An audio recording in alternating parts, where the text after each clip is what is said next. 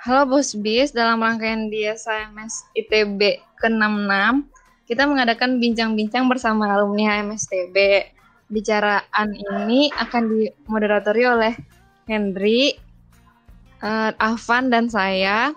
Hari ini kita kedatangan pembicara yang merupakan HMS Angkatan 2002 dan saat ini menjadi dosen teknik sipil ITB dengan kakak rekayasa geoteknik. Beliau adalah Pak Andika Sahadewa yang juga merupakan lulusan S2 dan S3 dari University of Michigan dan sekarang merupakan seorang praktisi expert di bidangnya. Nah. Hmm, mungkin halo. Pak Andika bisa say hi dulu kali Pak ya? Udah dulu, belum diminta udah bilang halo. Kan aku orangnya keren. Uh, oh, iya. Gokil. Sehat Pak? Sehat, Alhamdulillah. Kalian juga sehat kan ya? Iya, sehat. Ya. Iya, Pak. Iya, sehat, Oke, Pak. keluarga juga sehat ya semua ya?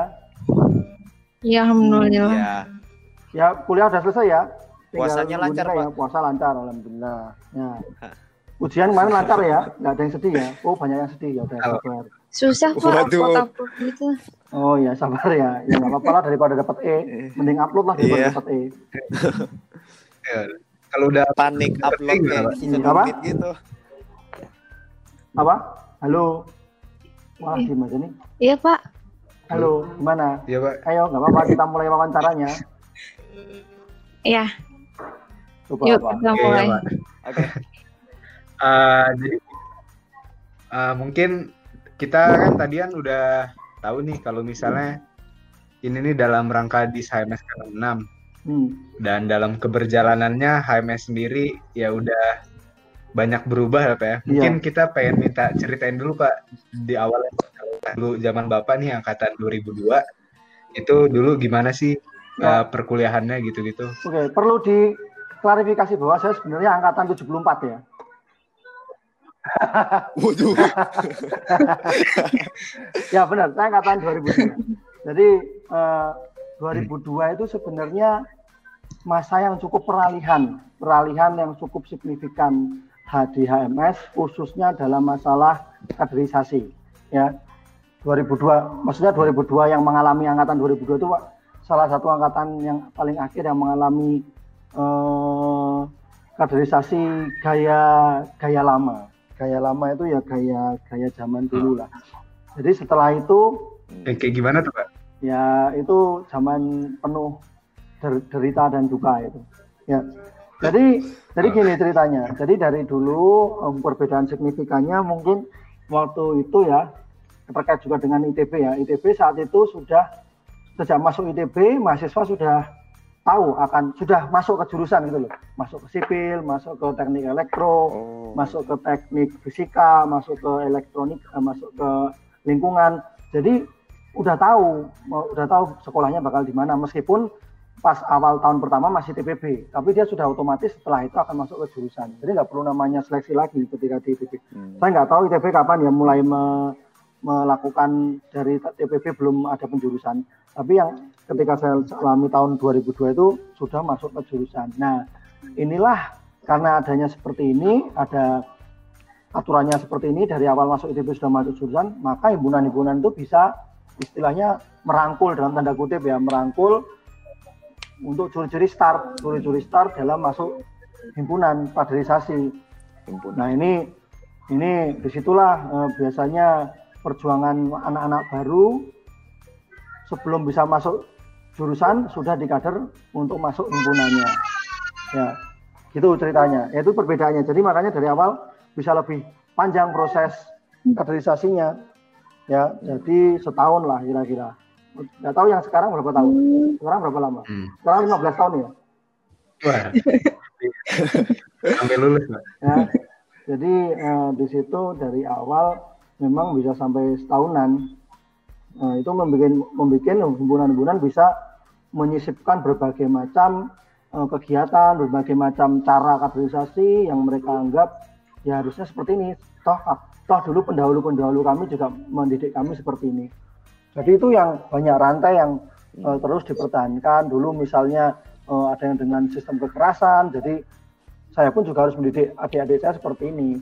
Nah, terus pada akhirnya uh, entah uh, pada akhirnya ya kalau diturut diturut uh, secara sejarah ternyata banyak banyak ini catatan hitam dalam artian kata banyak yang mungkin harus meninggal dan sebagainya gitu loh mungkin karena sakit karena sudah punya sakit bawaan terus misalnya apa namanya di dalam kondisi kaderisasi yang berat sehingga mungkin di beberapa jurusan jurusan tertentu ada yang bisa karena terlalu keras sampai meninggal hingga pada akhirnya uh, eh, IDB turun tangan dalam artian kata uh, memberi sanksi-sanksi yang tegas. Salah satunya ya misalnya ketua himpunan ataupun ketua uh, ospek bisa kena DO kalau sampai ada yang meninggal. Loh, ini tentunya hal-hal seperti ini membuat nyalinya ciut ya nyali mahasiswa-mahasiswa ciut ya masa sih? Cuma gara-gara mukulin maksudnya cuma gara-gara menjalankan program himpunan saya sampai harus DO masalah DO kan masalah pribadi saya bukan masalah himpunan. Kalau saya DO mungkin himpunan cuma bisa membantu saya sampai detik terakhir tapi kalau harus di DO ya saya tetap di DO seperti itu pada akhirnya juga nggak ada yang berani. Nah, hmm. jadi ini menggiring adanya pembaruan sampai akhirnya uh, ospek jadi mungkin lebih ringan dan juga adanya aturan baru ITB di mana tahun pertama belum masuk jurusan itu benar-benar seperti kartu as untuk membuat himpunan benar-benar merupakan harus mengulangi masa lalu dengan kegiatan yang keras-keras seperti itu. Ya. Jadi nggak bisa nggak bisa lebih keras lagi itu udah hmm. tingkat dua udah tingkat dua udah ya elah gimana tapi cukup unik dalam artian kata dulu hmm. uh, misalnya ya uh, misalnya keren ya ada background anak nangis ini itu ada ingatan ada ingatan apa apa ada ingatan Mary saya apa itu oh ya apa-apa lucu lah Soalnya ada ponakan. Enggak apa-apa, keren lah. Enggak apa keren. Enggak apa ini jadi kan kayak lebih natural ya. Jadi gini, ya ini lucu ya. Uh, saya nggak tahu kalian gimana, tapi yang dirasakan zaman saya dulu waktu kuliah uh, eh, TPB ya. TPB kan sudah masuk jurusan teknik sipil dan sebagainya. Hmm. Ya mungkin karena ospeknya hmm. keras, kakak kelas saya yang tahun 2000 misalnya kakak kelas saya tahun 2002 2001 karena mereka mereka tahun 2001 itu prospeknya keras juga dan juga susah membagi waktu sehingga nilainya jeblok sehingga pada akhirnya mereka harus mulai ngambil kalkulus misalnya seperti itu ya misalnya ini contoh aja hmm. nah itu ngambil bareng sama anak-anak 2002 di mana anak 2002 itu yang mereka prospek dengan keras jadi ya ini hmm. katanya nih orang anak ini habis habis nyuruh nyuruh ayah push up habis nyuruh nyuruh habis mukulin ayah atau gimana itu ini sekarang juga ikut sekelas sama ayah. Ternyata ntar kalau nilainya bagusan ayah kan juga malu juga tuh orang tuh. Misalnya ayah dapat A dia dapat D ngulang lagi. Iya. gitu. jadi ya hal-hal lucu itu banyak. Jadi nggak cuma hmm. satu orang dua orang biasanya segerombol tuh. Terus mereka biasanya di pojokan di atas itu malu gitu. Lah malu nih. Habis, habis mukul-mukulin orang masa ngambil kelas bareng sama yang mukul yang dipukulin. Nah itu lah hal-hal lucu gitu. gitu. nah hal unik lagi juga, tersendiri ya. Uh, uh, saya nggak tahu ya kalau zaman kalian TPB UTS-nya itu setiap Rabu atau setiap apa? Setiap Sabtu ya? Atau setiap apa? Iya, Sabtu. Nah, setiap Sabtu. Dulu itu unik. Jadi dulu itu lebih menantang sepertinya. Jadi UTS itu setiap Rabu sore. Jadi jadi kuliah Rabu sore itu nggak bakal ada. E, mungkin kuliah TPB hari Rabu sore itu sengaja dikosongkan karena untuk slot UTS.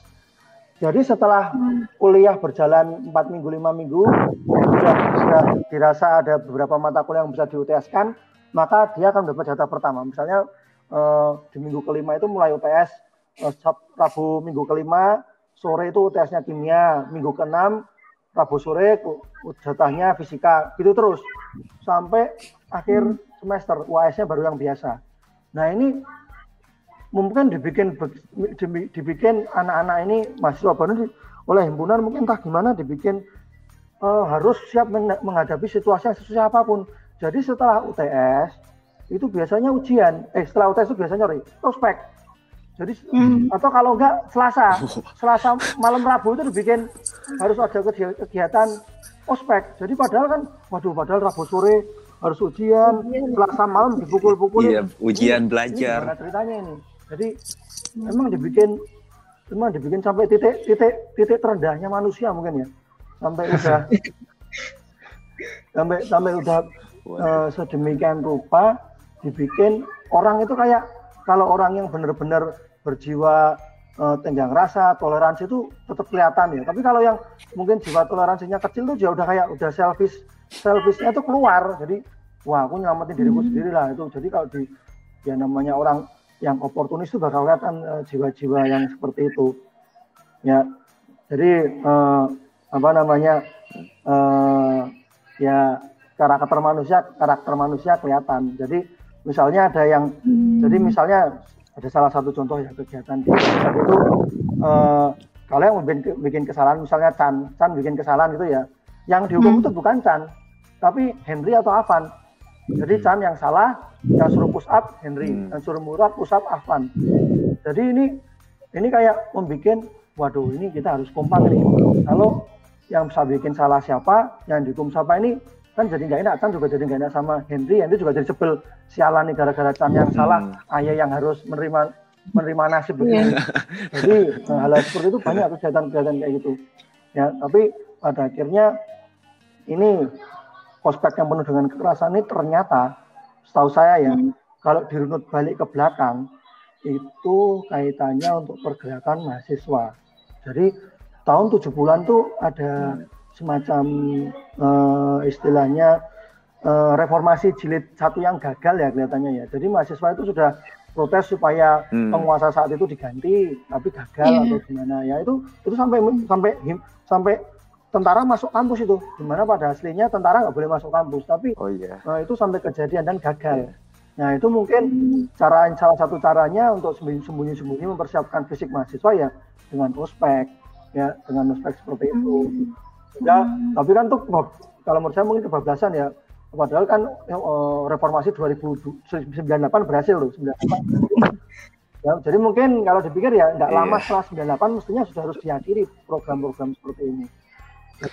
Hmm. Kalau saya tidak salah ingat 2003 itu mulai kacau. Jadi dalam artian kata uh, eh, ITB juga mulai keras, nggak boleh kayak gini harus stop. Uh, himpunan juga hmm. awalnya mau mulai curi-curi, akhirnya juga dengan adanya aturan misalnya ketua himpunan bakal kena DO kalau ada yang sampai terluka dan apa gitu. Nah itu mulai mulai luluh, mulai tahu akhirnya 2000 2004 itu sudah mulai hilang. Setahu saya 2004 itu mulai hilang. 2003 itu mulai mau coba sembunyi-sembunyi, mau coba apa itu mulai mulai gak goyang. Nah 2002 angkatan saya itu kelihatannya yang terakhir yang dapat hmm. perlakuan seperti sebelumnya. Ya ada untungnya, ada ruginya hmm. juga ya. Untungnya dalam artian kata ya dapat pengalaman meskipun saya sendiri nggak pengen mengulangi lagi itu karena aduh menurut saya nggak penting sih. Ya. Iya. Ya maksudnya ya eh, bahkan ya ini mungkin dari jurusan lain ya dari jurusan lain hmm. yang tertentu ada namanya kegiatan swasta. Kegiatan swasta itu zaman dulu tuh lulus lima tahun enam hmm. tahun itu banyak ya lulus lima tahun enam tahun itu orang-orang swasta ya tingkat tingkat lima tingkat enam itu swasta. Jadi ada hmm. malam buat mereka malam yang disajikan buat mereka. Kok, kok ada kesannya kayak malah ini buat orang-orang yang stres nggak lulus lulus kuliah terus tugas akhir itu dilampiaskan ke adik-adiknya yang iya. nggak tahu apa-apa yang mungkin nggak salah juga. Nah ini, waduh, ini ceritanya dulu kayak gitu ya. Ini nggak menyebut HMS, mungkin jurusan lain ya, himpunan ada yang seperti iya. itu ya. Jadi dan juga ada kegiatan-kegiatan yang uh, yang namanya pelonco ya, benar-benar pelonco yang sepertinya tidak ada dalam karakter hmm. apa tidak ada dalam karakter uh, tidak ada dalam pembuat pembentukan karakter misalnya uh, disuruh nyuci motor saya nggak tahu maksudnya disuruh nyuci motor nih keuntungannya kan bagi ya bagi hmm, ya, apa namanya apa ya? uh, disuruh nyuci motor ya suruh nyuci motor karena dia lebih senior aja suruh nyuci motor uh, hmm. ini harus malam namanya malam-malam malam itu harus cuci motornya dan sebagainya. Tapi uh, oke okay, oke okay, nggak apa-apa ya senior nyuruh adiknya udah adiknya masih nurut nggak apa-apa. Tapi ya mestinya harus ada batasan-batasan misalnya uh, ini ada PR hmm. apa namanya kita kerjain bersama diskusi atau gimana itu mungkin masih ada hubungan dengan akademik. Tapi kalau nyuci motor disuruh beli rokok uh, kayaknya ini kalau mau dicari pembenaran juga susah bisa diterima bersama-sama ya tapi ya, iya. zaman dulu dilihat uh, bargaining posisinya yang kecil-kecil anak-anak kecil juga nggak bisa banyak bicara daripada nggak jadi himpunan di mana uh, umumnya dulu ada uh, dulu apa namanya ada ini kalau kalau non himpunan bakal dipersulit ketika uh, praktikum. Nah, itu ada itu. Jadi ada. Hmm, dipersulit ya. dipersulit. Nggak lulus praktikum itu sama jadi dipersulit harus pulang tahun depan lagi. Aduh. Padahal dulu zaman dulu itu praktikum ya sampai sekarang mungkin ya yang mem, mem, mem, mem, melakukan penilaian kan praktis ya kakak-kakak kelasnya kalau kakak kelasnya kelasnya cuma membedakan antara iya. himpunan yeah. dan non himpunan terus menjadi pembeda lulus dan tidak itu sebenarnya bagi saya nggak adil nah kalau yang adil, kalau yang adil bagi hmm. saya, kalau jadi himpunan dapat kemudahan itu nggak apa-apa. Tapi tidak mempersulit yang non himpunan. Dalam artian kata kalau yang himpunan hmm. dapat mempermudah diskusi soal-soal ujian tahun lalu misalnya gitu nggak apa-apa. Terus kalau yang non himpunan eh, mohon maaf tidak bisa karena bukan himpunan. Tapi yang terjadi dulu mungkin kalau non himpunan eh, apa susah lulusnya dan sebagainya itu kurang tepat ya karena kan sebenarnya eh, apa namanya bisa itu himpunan itu ya himpunan tapi kalau akademik ya mau himpunan atau enggak himpunan dia tetap bisa menjalani di ITB dengan tanpa ada tekanan tanpa ada tekanan hmm. dari mana pun. Iya setuju. Ya. Hmm. Bagi saya uh, saya pribadi dulu sebenarnya uh, saya memang himpunan ya tapi uh, saya lebih banyak berteman dengan teman-teman yang terkucilkan dalam kala karena mereka non himpunan. Jadi oh. jadi saya uh, apa namanya ya hmm. kadang-kala banyak perilaku yang kelewatan dalam artian kata ya tidak semestinya lah misalnya uh, mentang-mentang dia himpunan ini sisi jeleknya diam, diambil dulu ya supaya kita belajar dari sisi jelek tidak me, menggunakan ini di diri kita sehingga ke depannya kita lebih bagus jadi karena dia himpunan hmm. terus mentang-mentang hmm. dia himpunan terus ada teman-teman yang non himpunan dianggap hina dianggap hina hingga nama-nama teman yang non himpunan itu ditaruh di ditampilkan di tempat sampah. Jadi tempat sampah tempat sampah misalnya Henry non him itu ini ini ini nggak nggak penting lah menurut saya. Ya boleh jadi boleh jadi ya boleh ya, jadi yang non himpunan boleh jadi yang non himpunan itu uh, boleh jadi ketika di himpunan mereka terkucilkan tersia-sia. Tapi namanya dunia itu berputar ya.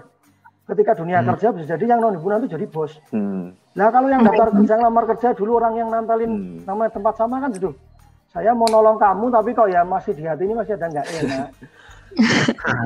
Iya benar.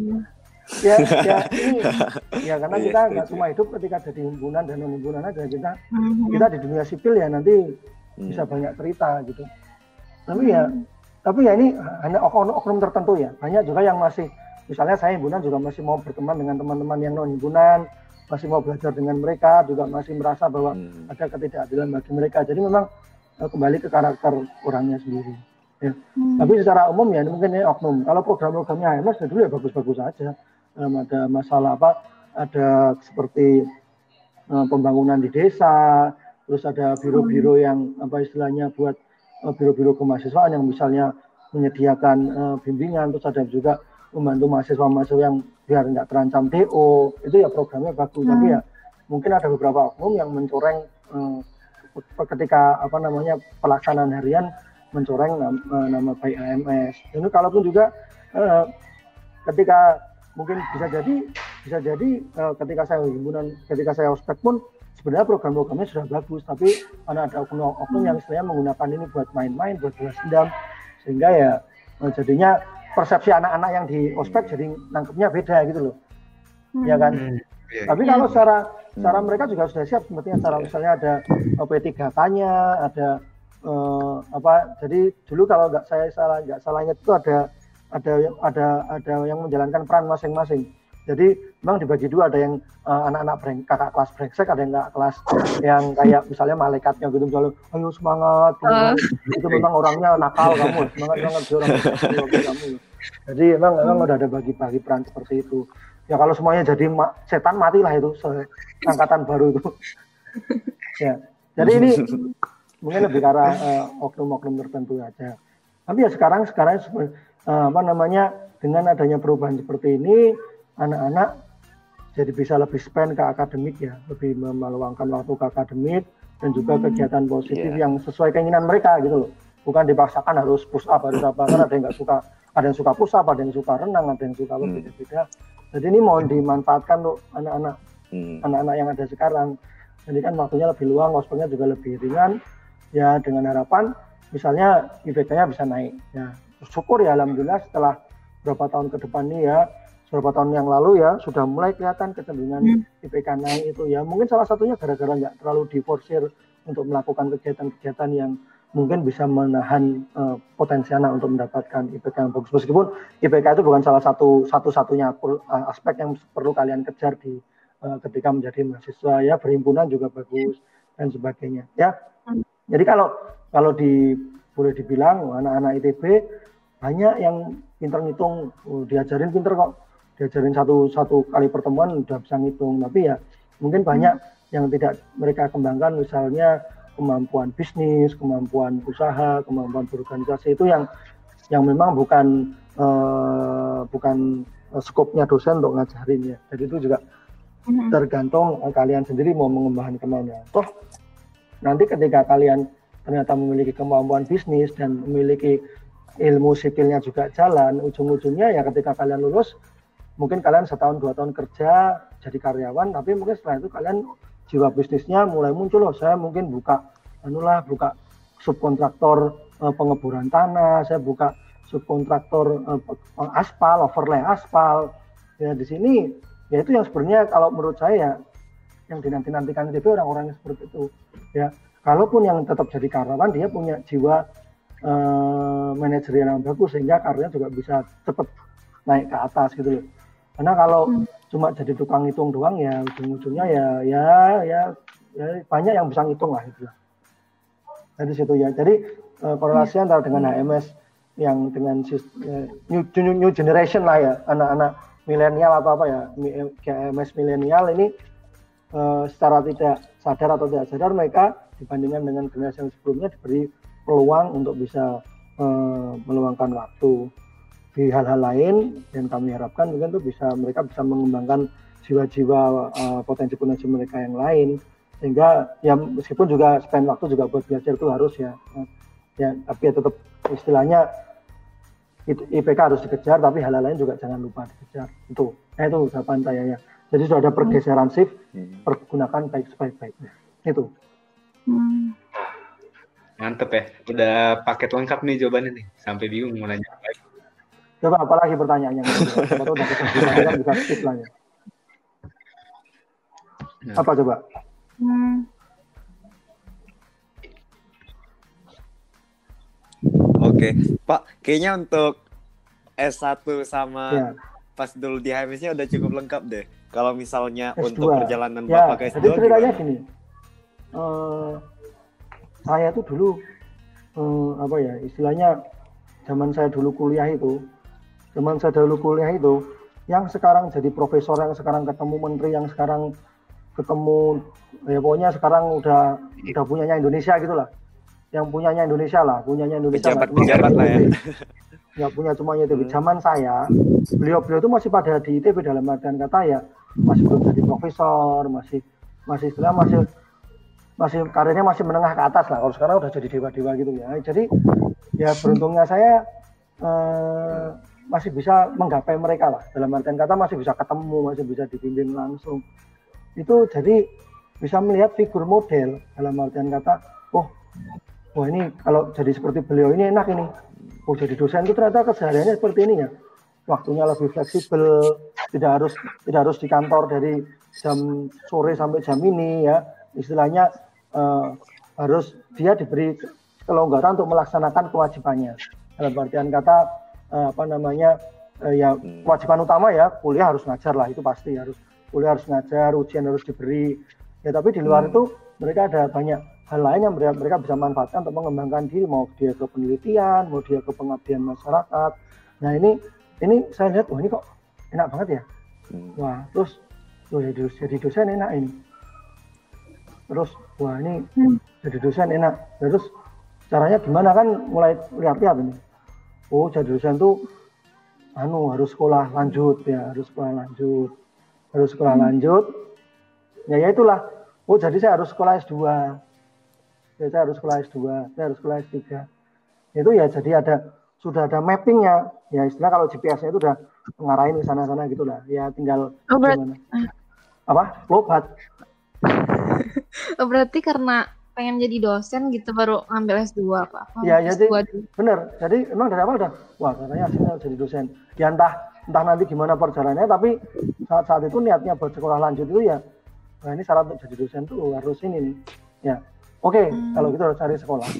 Tapi ya uh, oh, kalau cari sekolah hmm. kalau cari sekolah ini gimana bagusnya mau langsung lulus S1 langsung sekolah atau gimana? Nah, saat itu juga uh, banyak konsultasi kan dengan dosen-dosen yang senior oh ternyata dosen-dosen yang saya, yang tadi ya dosen-dosen yang saya ceritakan tadi yang masih terjangkau masih masih bisa diajak ngobrol masih bisa diajak diskusi hmm. itu uh, cerita oh, bagusnya ya kamu kerja dulu dari pengalaman jadi ketika S2 itu kamu siap apakah memang benar-benar mau ambil sipil atau kamu benar-benar cita kamu jadi dosen ini memang memang yang benar-benar kamu mau gitu ya karena hmm. udah udah ngambil S2 di sipil ternyata dia minatnya bisnis. Waduh kan ya gimana S2 lagi nggak apa-apa sih ya. Tapi ya kan istilahnya kalau mau enak kan tak cek tak ceknya itu satu satunya cepet ya langsung bisa nah itu.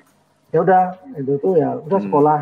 Eh apa namanya eh, cari pengalaman bantu-bantu dosen kerja sama dosen dua tahun tiga tahun sambil bagusin CV kemudian nanti ketika cari beasiswa eh, diperhitungkan lah sama orang yang memberi beasiswa.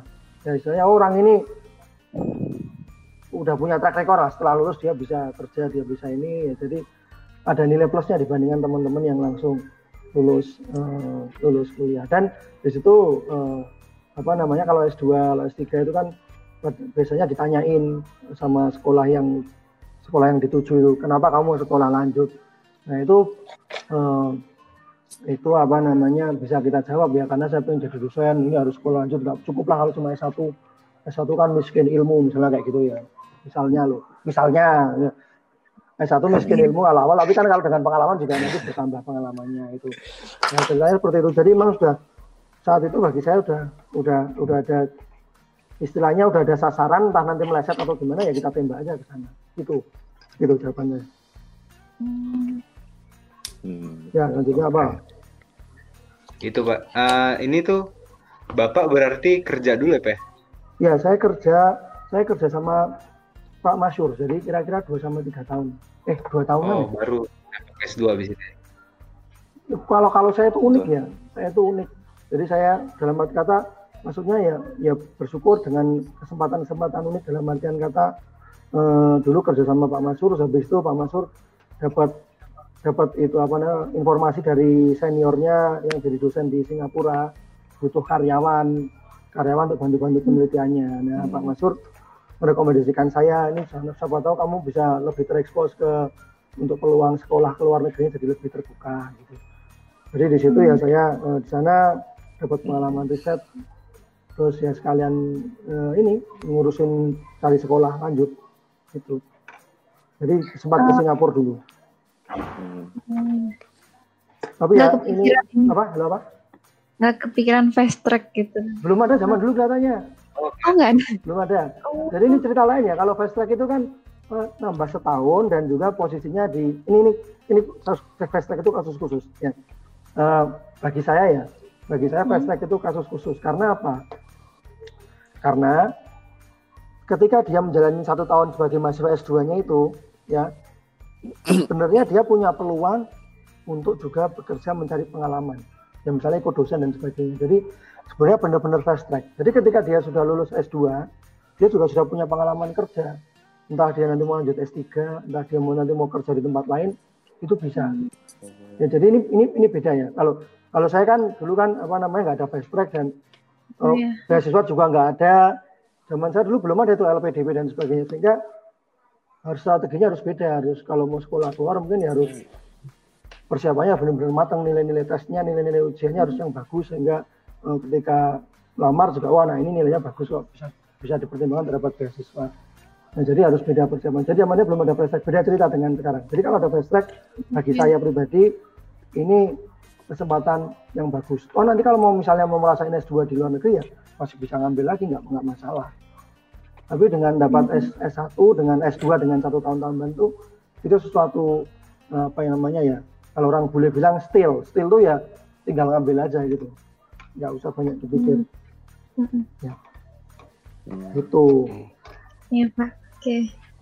ya ini sih pak jadi kalau saya pernah dengar cerita dulu Pak Andika nih terkait yang S2 nih sering nulis blog ya Pak ya?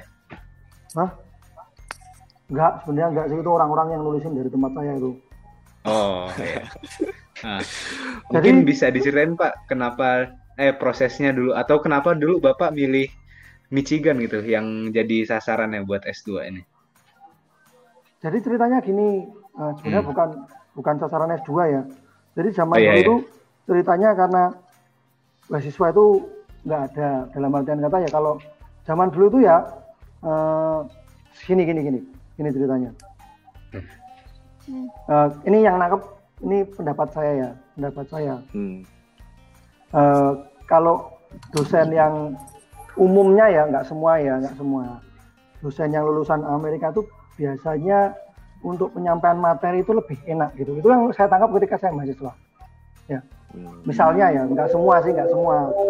Ya. tapi paling nggak yang yang punya yang yang, yang lulusan Amerika itu lebih apa ya PD mungkin ya.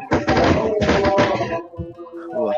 Wah ada perang itu iya itu sorry sorry apa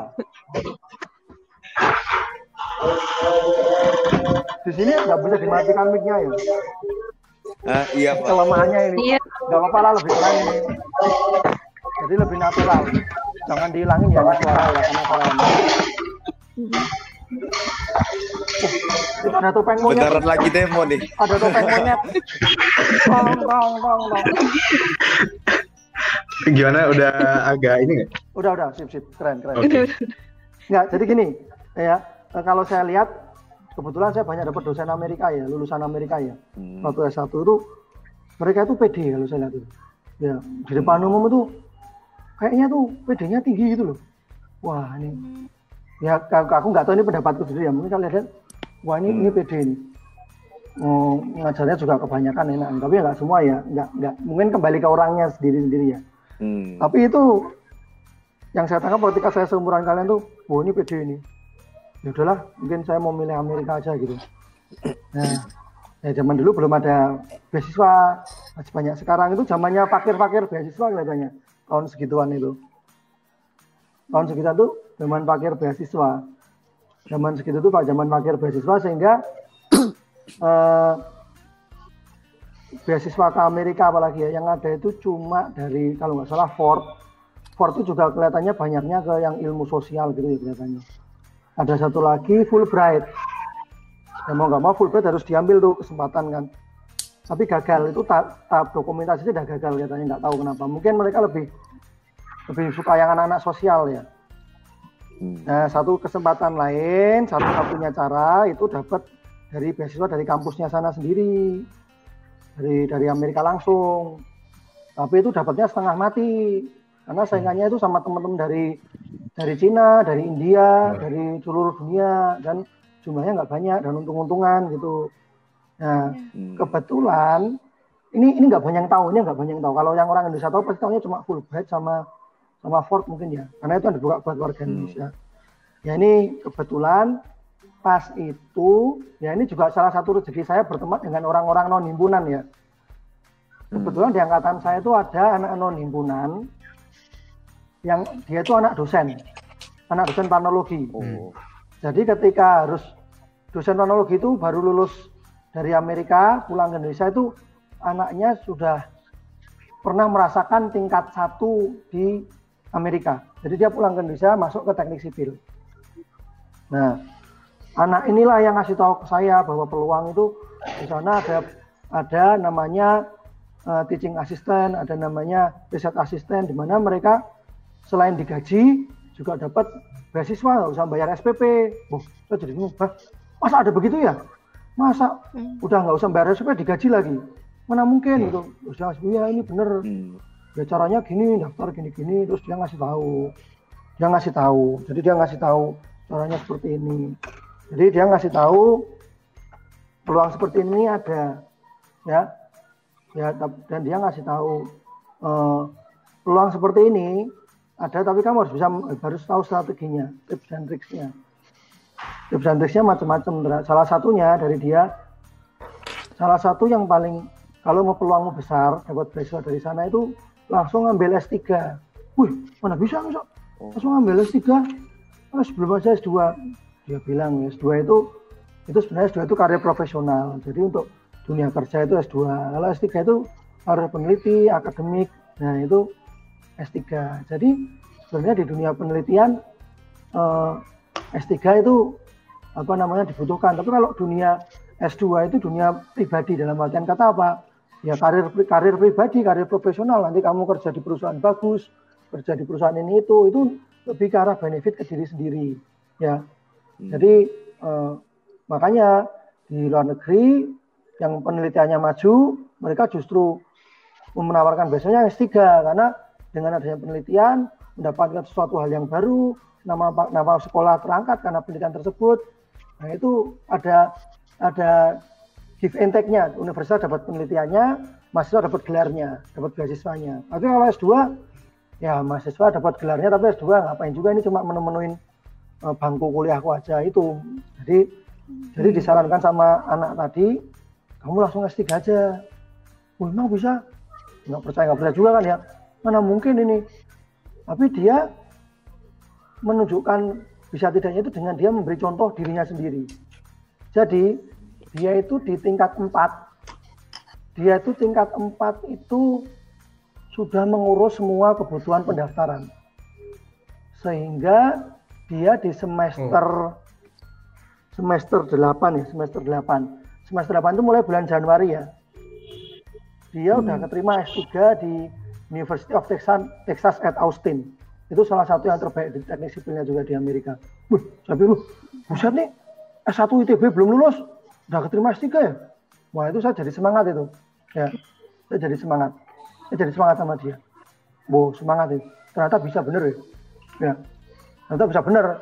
Ya, makanya itu informasi-informasi yang dari dia itu saya peroleh, saya jalani, ya, ya meskipun waktu itu juga ikut pendaftaran Fulbright ya untuk coba-coba, tapi ternyata gagal ya, belum jalannya.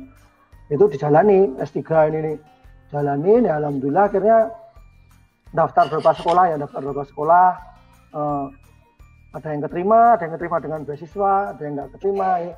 yang keterima dengan beasiswa itu University of Michigan ya karena zaman itu nggak ada duit juga gimana masa mau minta maksain orang tua bayar ini uh, satu satu tahun 600 juta 700 juta mahal kan mungkin hmm, waduh yeah. ya udah akhirnya diambil dapat beasiswa aja ya ada tempat-tempat lain juga keterima tapi nggak ada beasiswa juga percuma kan akhirnya ya ambil Michigan karena itu ada beasiswanya beasiswa dari awal beasiswanya gede dari awal full cover semua tinggal ya udah nggak apa-apa dari awal udah di cover sama sana. Itu ya diambil.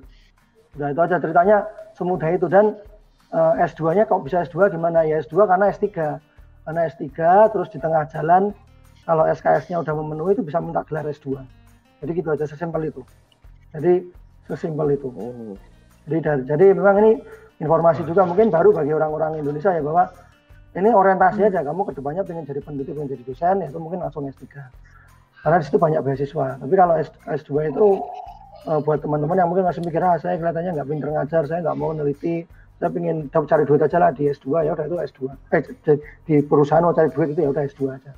Itu bedanya. Hmm. itu aja. Jadi itu ceritanya. Hmm. tulisan-tulisan yang di blog-blog itu sebenarnya itu uh, jadi ketika saya udah berhasil dapat beasiswa, udah pasti berangkat ke Amerika, itu saya nulis nulis PDF, nulis semua yang saya jalani, semua yang saya dapat informasi dari teman saya yang teman saya yang teman saya yang non himpunan tadi ya itu saya tuliskan jadi satu buku kecil yang saya tuliskan di PDF dibagi-bagi gratis. Silahkan mau diperbanyak. Nah itu yang akhirnya dipakai orang buat dicantumkan di blognya. Itu itu memang nggak apa-apa. Memang memang memang niatnya buat bagi-bagi. Karena saat itu eh, beasiswa itu memang nggak ada. Baru setahun dua tahun saya di Amerika baru muncul tuh LPDP di mana yang LPDP awal-awal itu saking tidak ada peminatnya sampai sisa-sisa itu beasiswanya. Sampai istilahnya kuotanya hmm. nggak hmm. kuotanya belum penuh. Jadi ya tapi ya mungkin yang satu tahun pertama dua tahun pertama LPDP itu gampang dapatnya. Kemudian jadi semakin semakin selektif karena peminatnya jadi banyak sekali. Jadi ya seperti itu tentang itu. Jadi nggak usah susah-susah zaman saya dulu, nggak usah bersaing dengan mahasiswa India, mahasiswa Cina karena orang India, orang Cina itu luar biasa pinternya. Waduh, aduh, gila itu. Waduh, gimana? yang, yang India ya. Kalau Cina itu sebenarnya yang jauh yang jago itu Cina. Karena mereka pinter ya. Tapi masalahnya mereka kadang-kadang bahasa Inggrisnya kacau itu.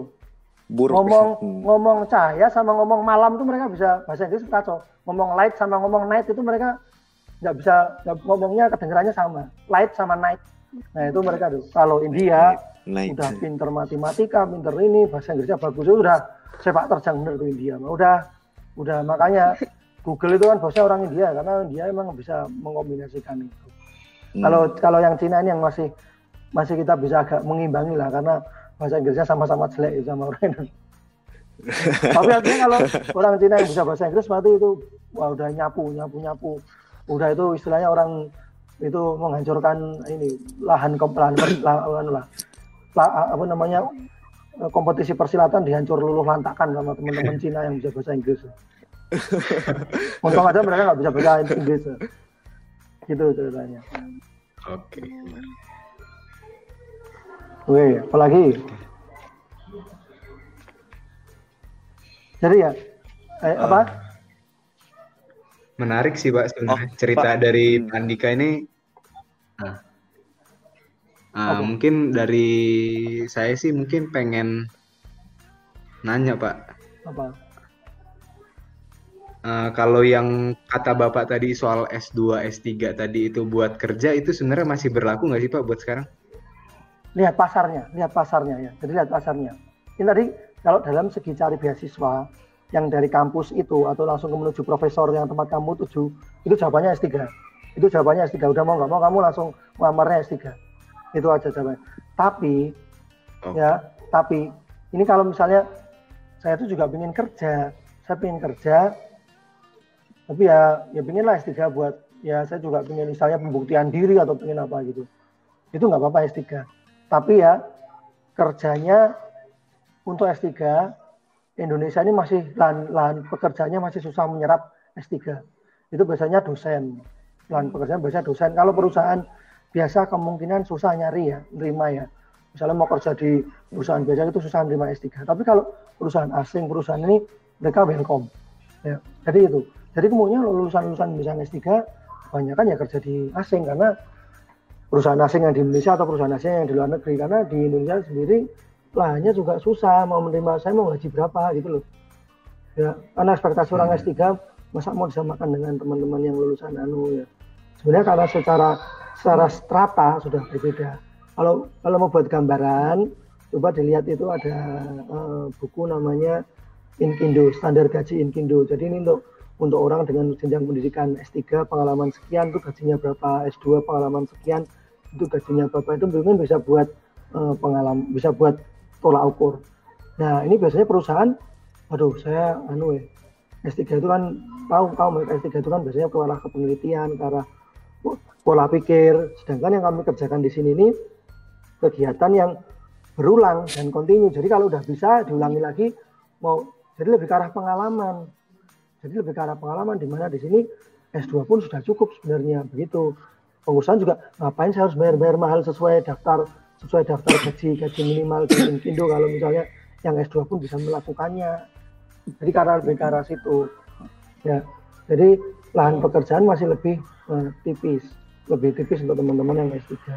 Ya, itu mungkin banyak S3 yang di luar negeri mungkin takut pulang karena ya ya mungkin ya lahan pekerjaannya sedikit ya tidak sebanyak teman-teman S2 itu ceritanya. Oke, Pak. Hmm, tapi kalau buat kerja itu emang lebih bagus S2 daripada S1 ya, Pak? Nah, ini ini ada ada ada ada juga yang bilang ya S2 itu otomatis kalau secara gaji nanti ya jadi misalnya kamu kamu S1 S2-nya fast track hmm. satu tahun DDP daripada S2 hmm. nah itu otomatis kamu setidaknya secara gaji kamu mungkin bakal naik tingkat ke sama dengan orang S1 yang mungkin sudah kerja tiga tahun empat tahunan sekitar itulah. Atau mungkin lima tahun atau dua tahun juga jadi kamu punya advantage. Jadi kamu istilahnya kayak shortcut gitu loh. Itu jadi hmm. juga nanti ke depannya yeah. kamu bisa jadi waduh udah malah sekolah lagi ya. Nah itu teman-teman yang udah fast track dapat untung dari itu karena wah aku udah selesai kok sekolahnya tinggal tinggal S2 lanjut gitu. Dan dan semestinya kalau misalnya cuma mau dunia kerja ini sebenarnya pengalaman itu yang apa namanya pengalaman itu ya jadi di bawah lima tahun di bawah lima tahun itu biasanya masih dianggap fresh grade. Jadi pengalaman dua tahun tiga tahun itu masih dianggap sama. Jadi nanti kamu uh, hitungannya uh, mereka lebih mengutamakan pengalaman untuk mencari orang. Tapi kalau ada S2 tadi beda cerita. Pengalaman itu gimana misalnya?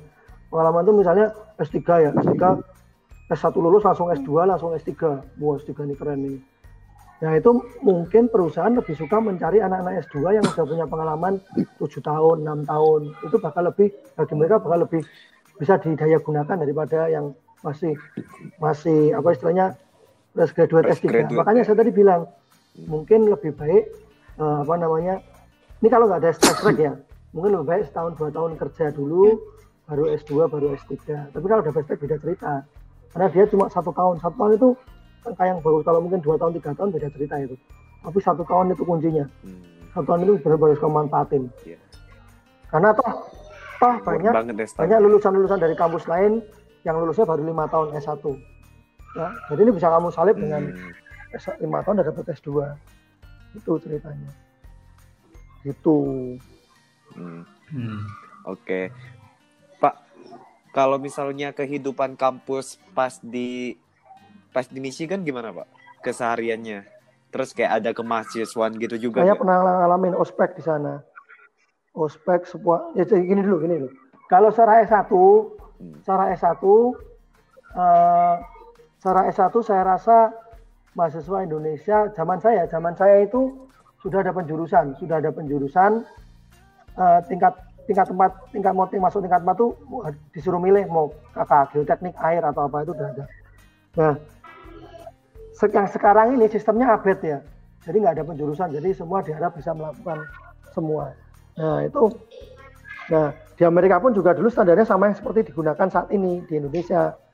Nah yang saya lihat anak di sana itu dibandingkan angkatan saya ya itu kalau sama sekarang mungkin katanya sama ya mereka lebih suka ngemis-ngemis nilai ya. Anak-anak sekarang juga katanya ngemis nilai ya orientasi nilai dapat A biasa minta A ya, ya kalau kalau zaman dulu dapat C sudah bersyukur. Ya ini ini mungkin sama ini, mungkin mirip ya kalian dengan anak-anak Amerika dalam artian kata lebih manja dan lebih lebih apa ya? Lebih lebih suka ngemis-ngemis nilai. Tapi kalau yang saya bandingkan dengan angkatan yang lebih tua, yang lebih tua itu dibandingkan anak-anak Amerika S1 yang dulu, mereka lebih yang angkatan yang anak-anak Indonesia lebih lebih jago pakai software, ya lebih jago pakai software. Jago karena apa? Karena apa? Karena mungkin ah. software di sana harus lisensi ya, jadi kalau kita kan tinggal ke depan Salman tuh, cari software apa aja ada tuh. Iya. Jadi mungkin gampang mau belajar, mau pokoknya diinstal sendiri, oh itu bisa di komputer sendiri. Mau belajar nih itu lebih lebih. Hmm. Jadi anak anak di sana lebih susah tak pakai software karena itu terkendala lisensi yang harus resmi. Jadi mungkin keuntungan kita adalah dengan menggunakan software itu jadi lebih lebih gampang. Ya. Tapi nggak tahu zaman juga berubah sekarang karena apa? Karena sekarang software harganya juga murah-murah kan dibikin sistem yang langganan setahun cuma dibikin setahun dengan harga lebih terjangkau mungkin anak-anak kan juga lebih lebih lebih bisa ya tapi bedanya lagi eh, di sana kehidupannya eh, tugas itu banyak sekali ya tugas itu banyak sekali ya tugas itu banyak sekali. Jadi kalau di Indonesia boleh dibilang di Indonesia ini, ini juga keluhan dari teman-teman dari Cina dari India dari Korea Selatan. Itu nilai akhir ditentukan oleh ujian UTS dan UAS dan mungkin satu dua PR doang ya kan? Jadi kalau pas UAS kalian sakit ya terus nggak ngerjakan secara maksimal ya nilainya jelek ya udah itu amsyong nasib kalian. Iya. kalau di Amerika itu lebih adil dalam artian kata apa? Dalam artian kata banyak tugas. Jadi proporsi tugas itu juga gede. Jadi ketika UTS atau UAS hmm. kalian jeblok itu masih kebantu untuk bisa dapat nilai bagus. Gitu. Dan juga uh, dosen-dosen di sana lebih murah mencari lebih murah lebih murah mencari lebih mudah mencari nilai.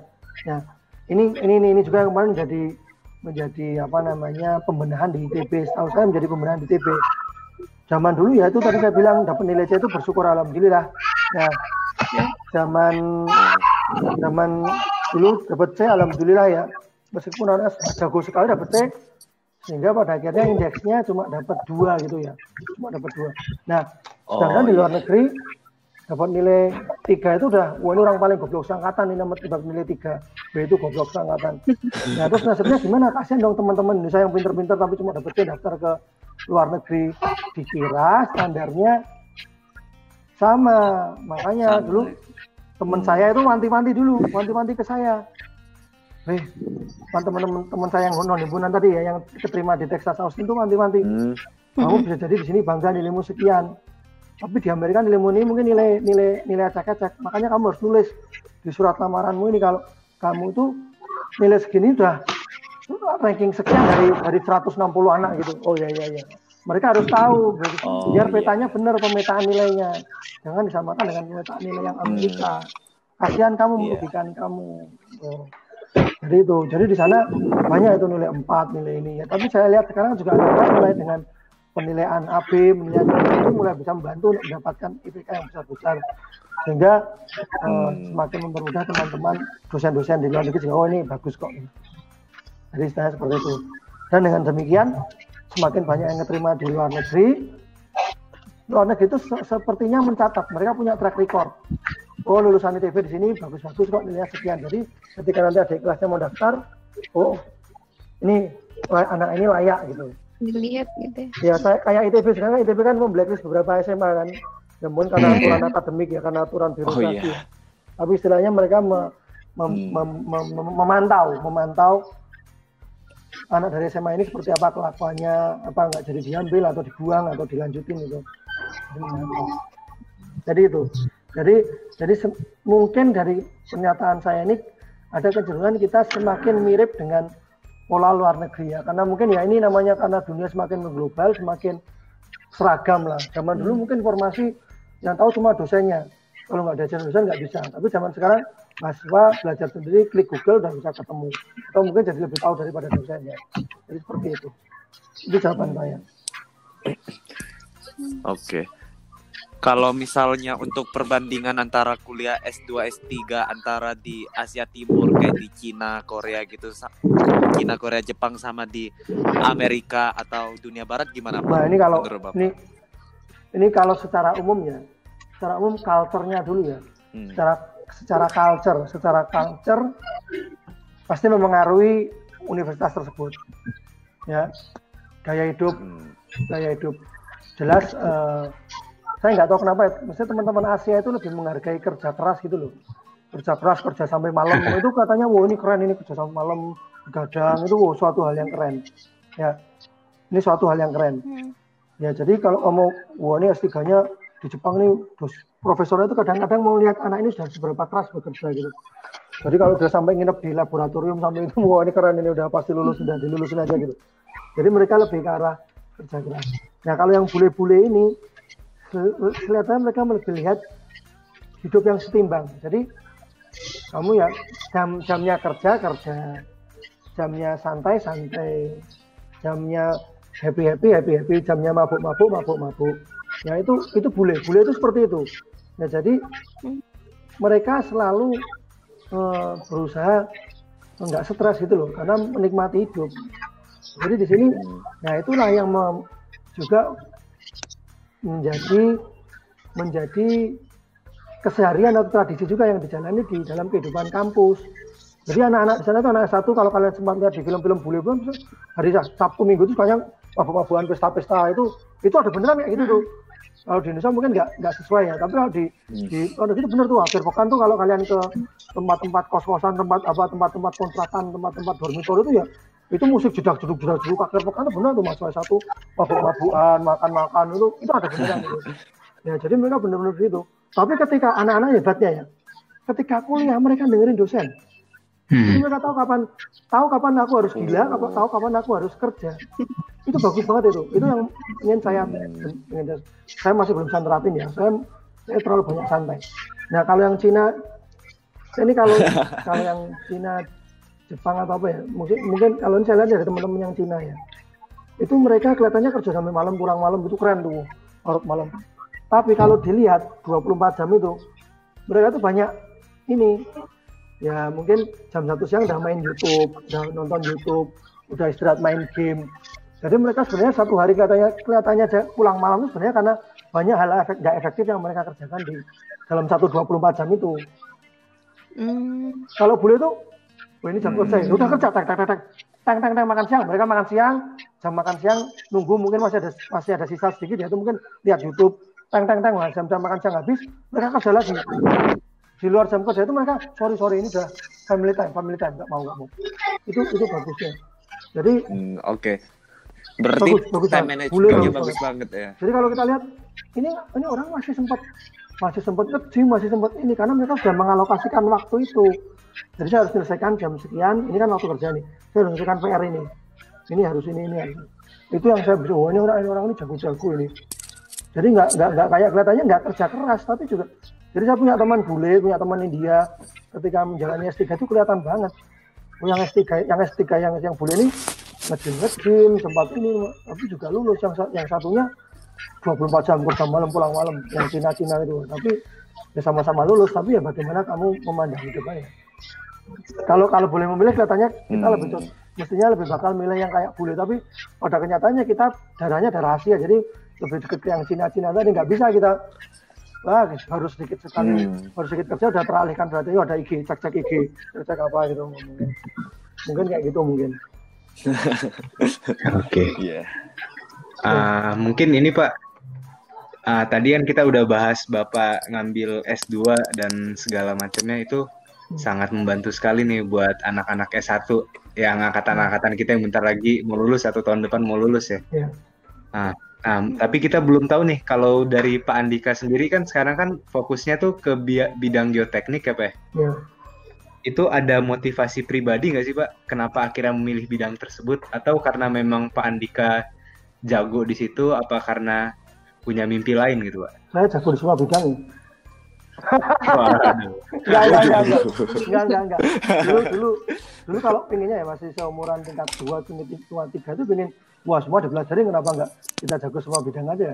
Tapi ternyata otaknya enggak mampu mau belajar semua itu. Memang harus pada akhirnya harus kita ambil harus ambil salah satu spesial- spesialisasi.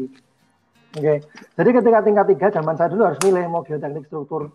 Ya kalau secara nilai ya mau, mau milih apa aja bisa karena eh, nilainya alhamdulillah bagus ya. Tapi memang sengaja milih geoteknik. Ya banyak alasan. Pertama eh, karena saya suka. Karena saya suka. Karena pertama itu yang paling penting karena suka. Kalau nggak suka ya boleh. Suka dulu. Dan kedua lihat prospek. Dalam artian kata ini dosen struktur itu kalau saya masuk struktur ini ini dosennya banyak banget ya hampir 20 atau berapa ya? Ya geotek untuk sekarang aja. Misalnya sekarang ya mungkin zaman dulu juga sama lah.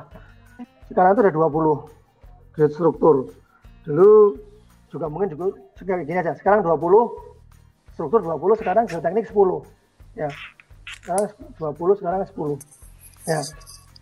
Nah bayangkan bayangkan eh, namanya pekerjaan teknik sipil ya, namanya pekerjaan teknik sipil, misalnya cuma ada dua pekerjaan, cuma ada dua pekerjaan, pembangunan gedung, pasti butuh fondasi, pasti butuh struktur atas, katakanlah itu minimal itu ya, minimal itu. Struktur atas itu, itu pasti bakal buat rame-rame 20 orang tadi rebutan, yang dapat ya mungkin cuma satu orang, ya. Jadi ke, ke peluangnya dapat Hmm. satu per 20 itu. Eh, ya kan satu per 20. Hmm. Sedangkan yang geoteknik cuma satu per 10. Ya itu kalau, wah saya nggak mau susah-susah cari kerjaan ya udah cari yang cari yang lahan sepi aja lah. Itu ke situ. Nah, itu milihnya ke arah situ. Nah ini juga bisa buat gambaran di dunia pekerjaan. Dunia pekerjaan, wah pasti banyak ini yang orang struktur di dunia lapangan pekerjaan banyak. Memang banyak yang struktur lebih banyak, lebih jago, lebih banyak banyak. Tapi yang di tanah itu lebih sedikit. Dengan lebih sedikit itu keti- ketika lahan lebih sedikit padahal jumlah pekerjaannya relatif sama, ya relatif kamu pasti lebih dapat kerjaan lah. Kemungkinan kamu dapat kerjaan lebih gede lah. Mm-mm. Itu matematika logika ya. Pada kenyataannya nanti ya terserah Hmm. yang membagi rezeki. Tapi kita kan mau pola pikir boleh lah, pola pikir hitung-hitungan matematika. Oh kalau logika manusianya gini, ya udah saya milih ini gitu. Ya, saya milih inilah. Kenapa? Ya alasannya ini. Tapi yang pertama peluangnya lebih besar ya. suka dulu. Yang kedua cari yang peluangnya kecil dan dan ini salah satu lagi ya masalahnya juga banyak pekerjaan yang mau nggak mau harus melibatkan geoteknik. Ya misalnya pembuatan jalan baru nah, itu butuh daya dukung tanahnya. Gedung Hmm. pasti butuh dam, bendungan pasti butuh bendungan. Itu sebenarnya kan itu juga skupnya orang air. Tapi mau nggak mau dia harus ngajak. Geoteknik. Struktur skupnya orang. Struktur. Mau nggak mau dia harus ngajak gedung struktur. Lahannya orang struktur. Mau nggak mau dia harus ngajak orang geoteknik. Jembatan lahannya orang struktur. Tapi dia harus ngajak orang geoteknik ya itu oh yuk, ini jadi istilahnya mungkin hampir 100% kerjaan geo hampir kerjaan sipil ngambilnya geoteknik butuh ya ya udah. Itu aja. Ya kita kan namanya lah, bidang kerja kan ya harus cari yang lebih prospektif kan. ya itu hmm. aja. Tapi emang kebetulan suka geotek iya.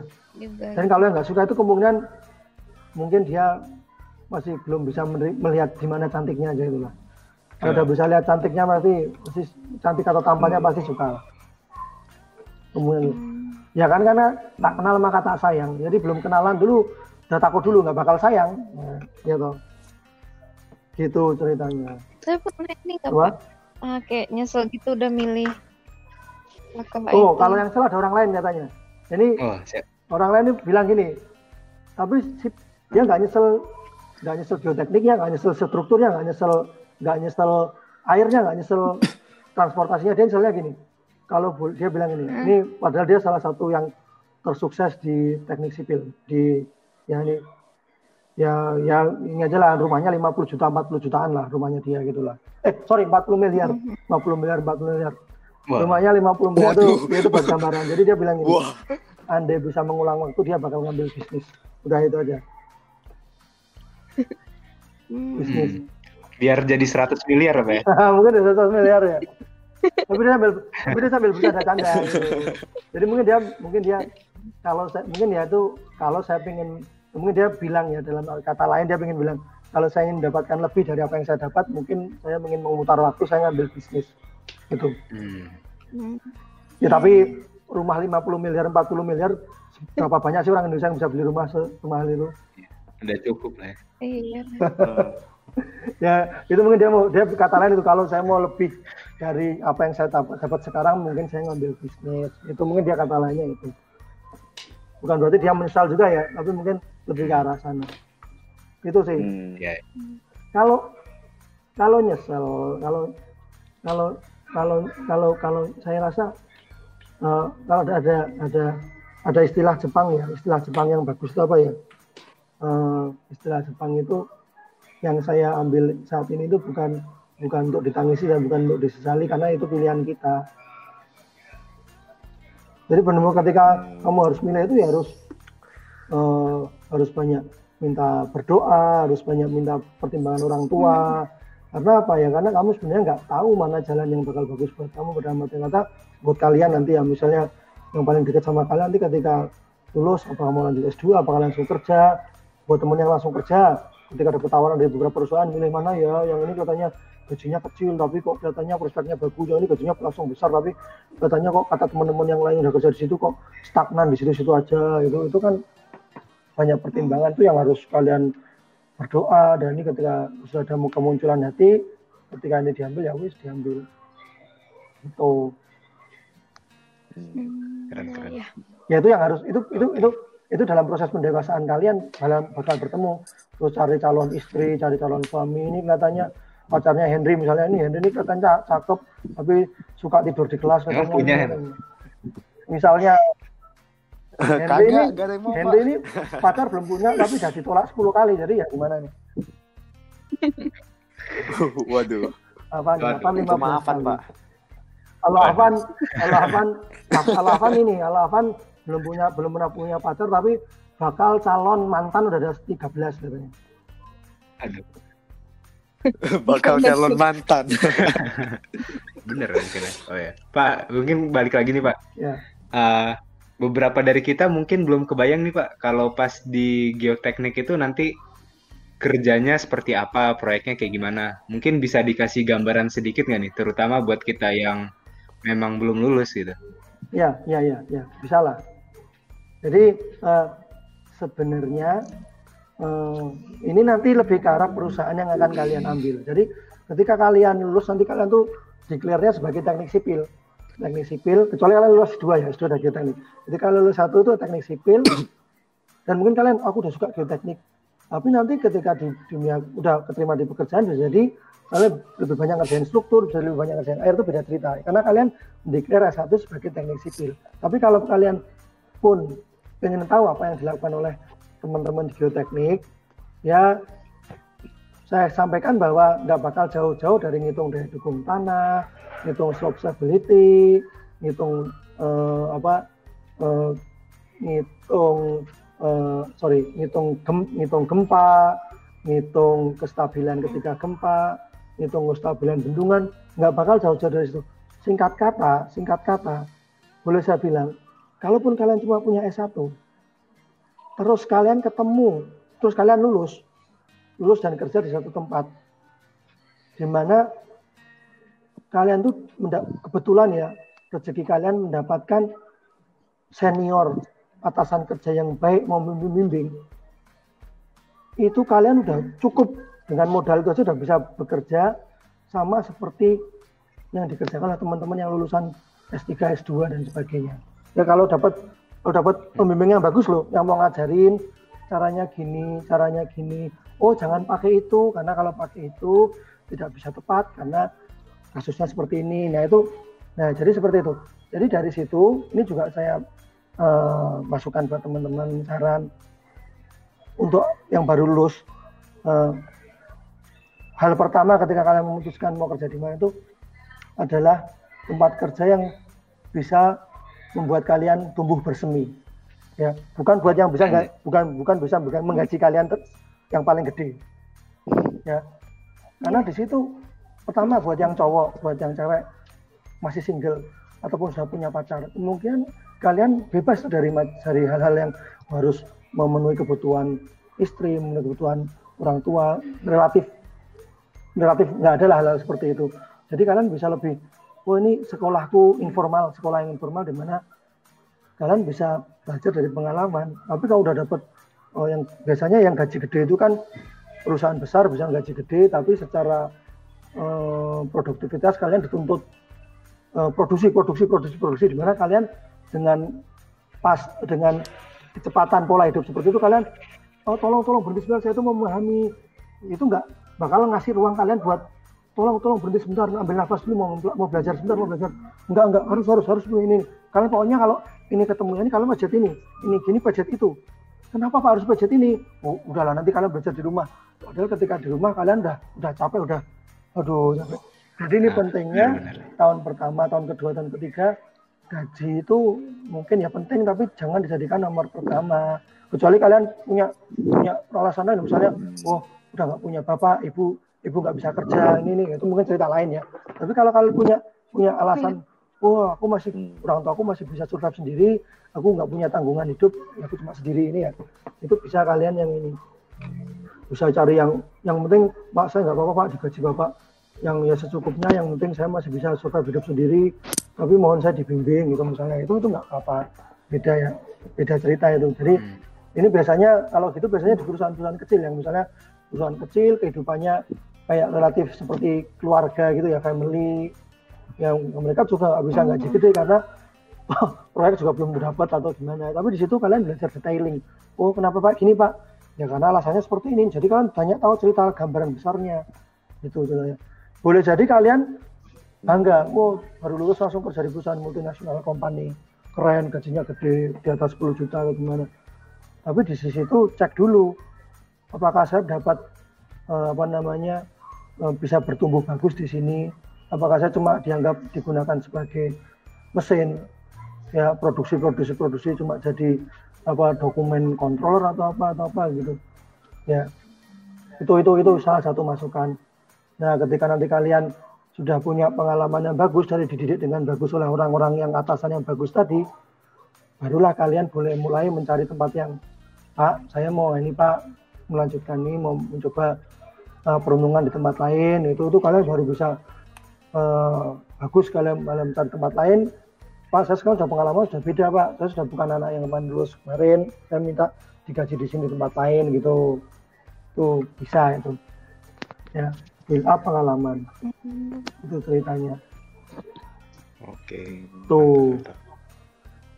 Berarti memang uh, di sini pesannya kita mencari tempat kerja tuh kalau memang bukan karena kebutuhan mendesak, cari tempat kerja yang membuat kita bisa belajar ya. Jadi kayak Ya. sekolah informal nanti ya. betul betul Sebelum ke depannya banyak lagi tantangan. betul betul menurut saya seperti itu menurut saya seperti itu karena Oke. kasihan juga ya kalau ya kalian tuh kalau lulus pun masih kayak masih kayak anak-anak kecil ya misalnya yang harus dibimbing harus dianu dua tiga tahun dua sampai tiga tahun pertama kan bener-bener men-shape kalian misalnya kalian di shape misalnya udah klik ini aja udah klik itu aja terus kalian wah enak nih kerja tempat aku tinggal klik klik ini aja bisa dapat atas 10 juta terus padahal teman yang lain aduh digaji 2 juta 3 juta tapi mereka mungkin belajar banyak hal ya nggak ada yang tahu kan itu ceritanya Iya.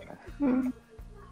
Jangka Ya, panjangnya lagi. jadi itu tuh. kamu kalian kalian kayak bener-bener kalian Iya. nggak tahu nih nggak apa-apa saya sekarang di sini mungkin kayak jalan di tempat tapi sebenarnya kalian sedang menimpun kekuatan buat lompat ke depan. Wah, Keren-keren analoginya.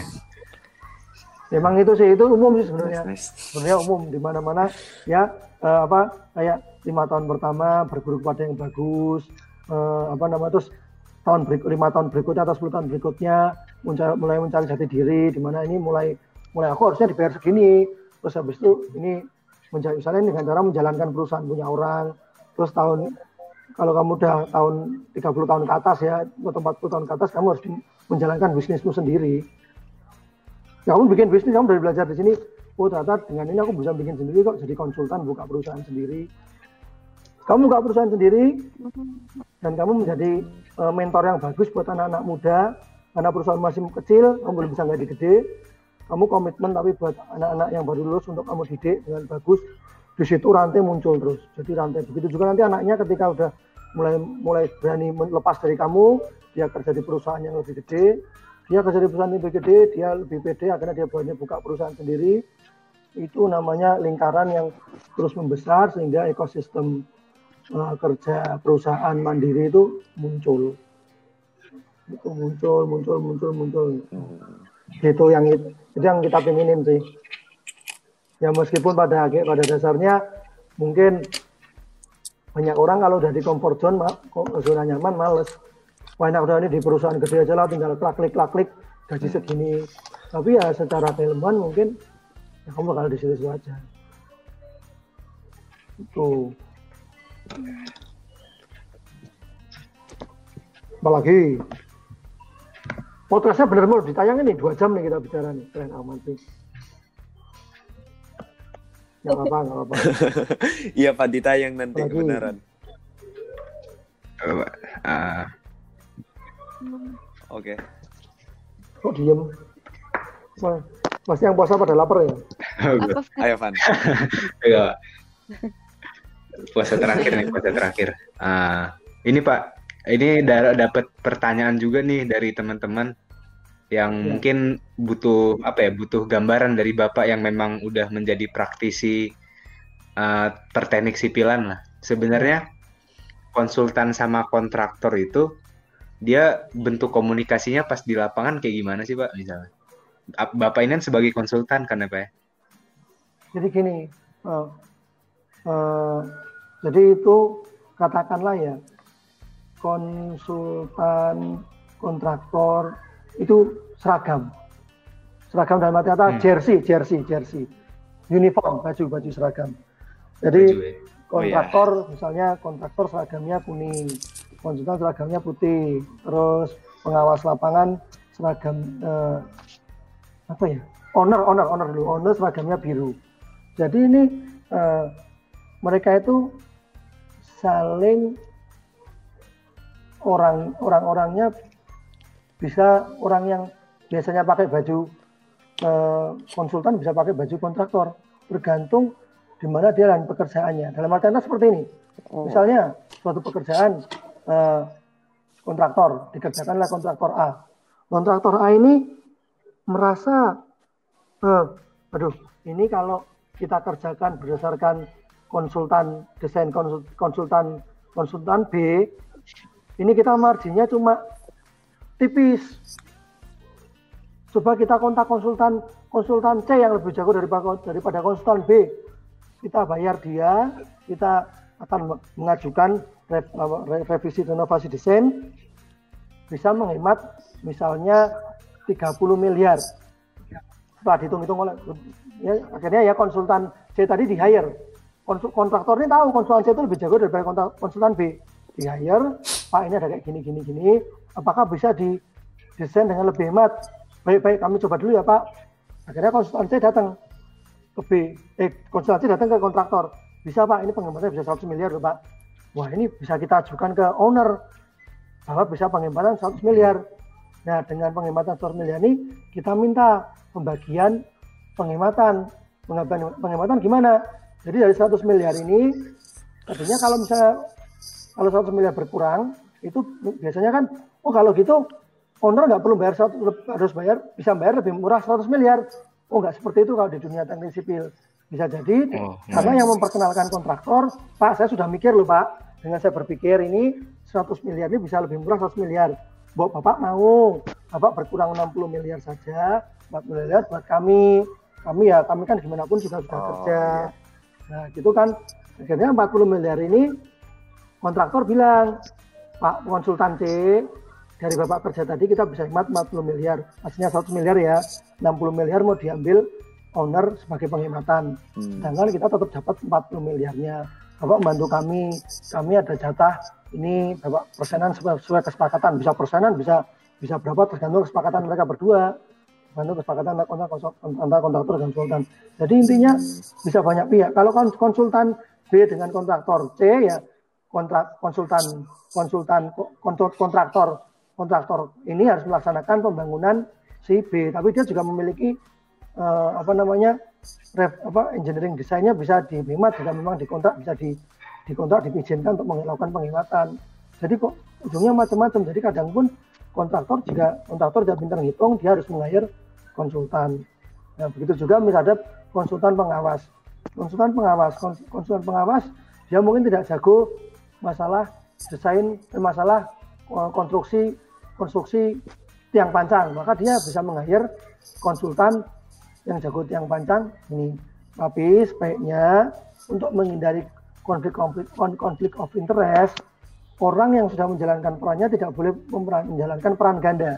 Dalam artian kata apa? Desain saya, yang desain saya, saya kontraktor, saya konsultan B, melakukan desain, ya, melakukan desain. Itu tidak boleh melakukan, saya tidak boleh menjalankan peran ganda. Misalnya, ya menjadi kontraktor di dalam kontraktor saya jadi kontraktor juga ya. Ya di kontraktor itu nggak boleh karena itu kan konflik of interest. Terus saya juga tidak boleh kalau saya sudah di hire di sebagai konsultannya eh, kontraktor, saya tidak boleh di hire sebagai konsultannya si konsultan pengawas. Karena konsultan pengawas kan meng, menghakimi lah. Oh ini desainnya seperti ini kok dikerjakannya seperti itu. Nah ketika saya sudah sudah mendapatkan peran, ketika saya sudah di hire oleh kontraktor, bagaimana saya bisa menjalankan peran saya sebagai pengawas dengan baik Nanti kan saya bisa, wah mas jangan gitu dong mas, kamu kan sudah saya gaji. Tolonglah hmm. pekerjaan saya diterima. Aduh, ya susah juga ya. Jadi namanya itu konflik of interest. Ya, seperti itu namanya konflik of interest. Jadi, seperti itu. Jadi, tapi jadi ya hmm. saya konsultan, tapi saya pun juga kadang-kadang bekerja untuk expert, eh, untuk owner PU misalnya.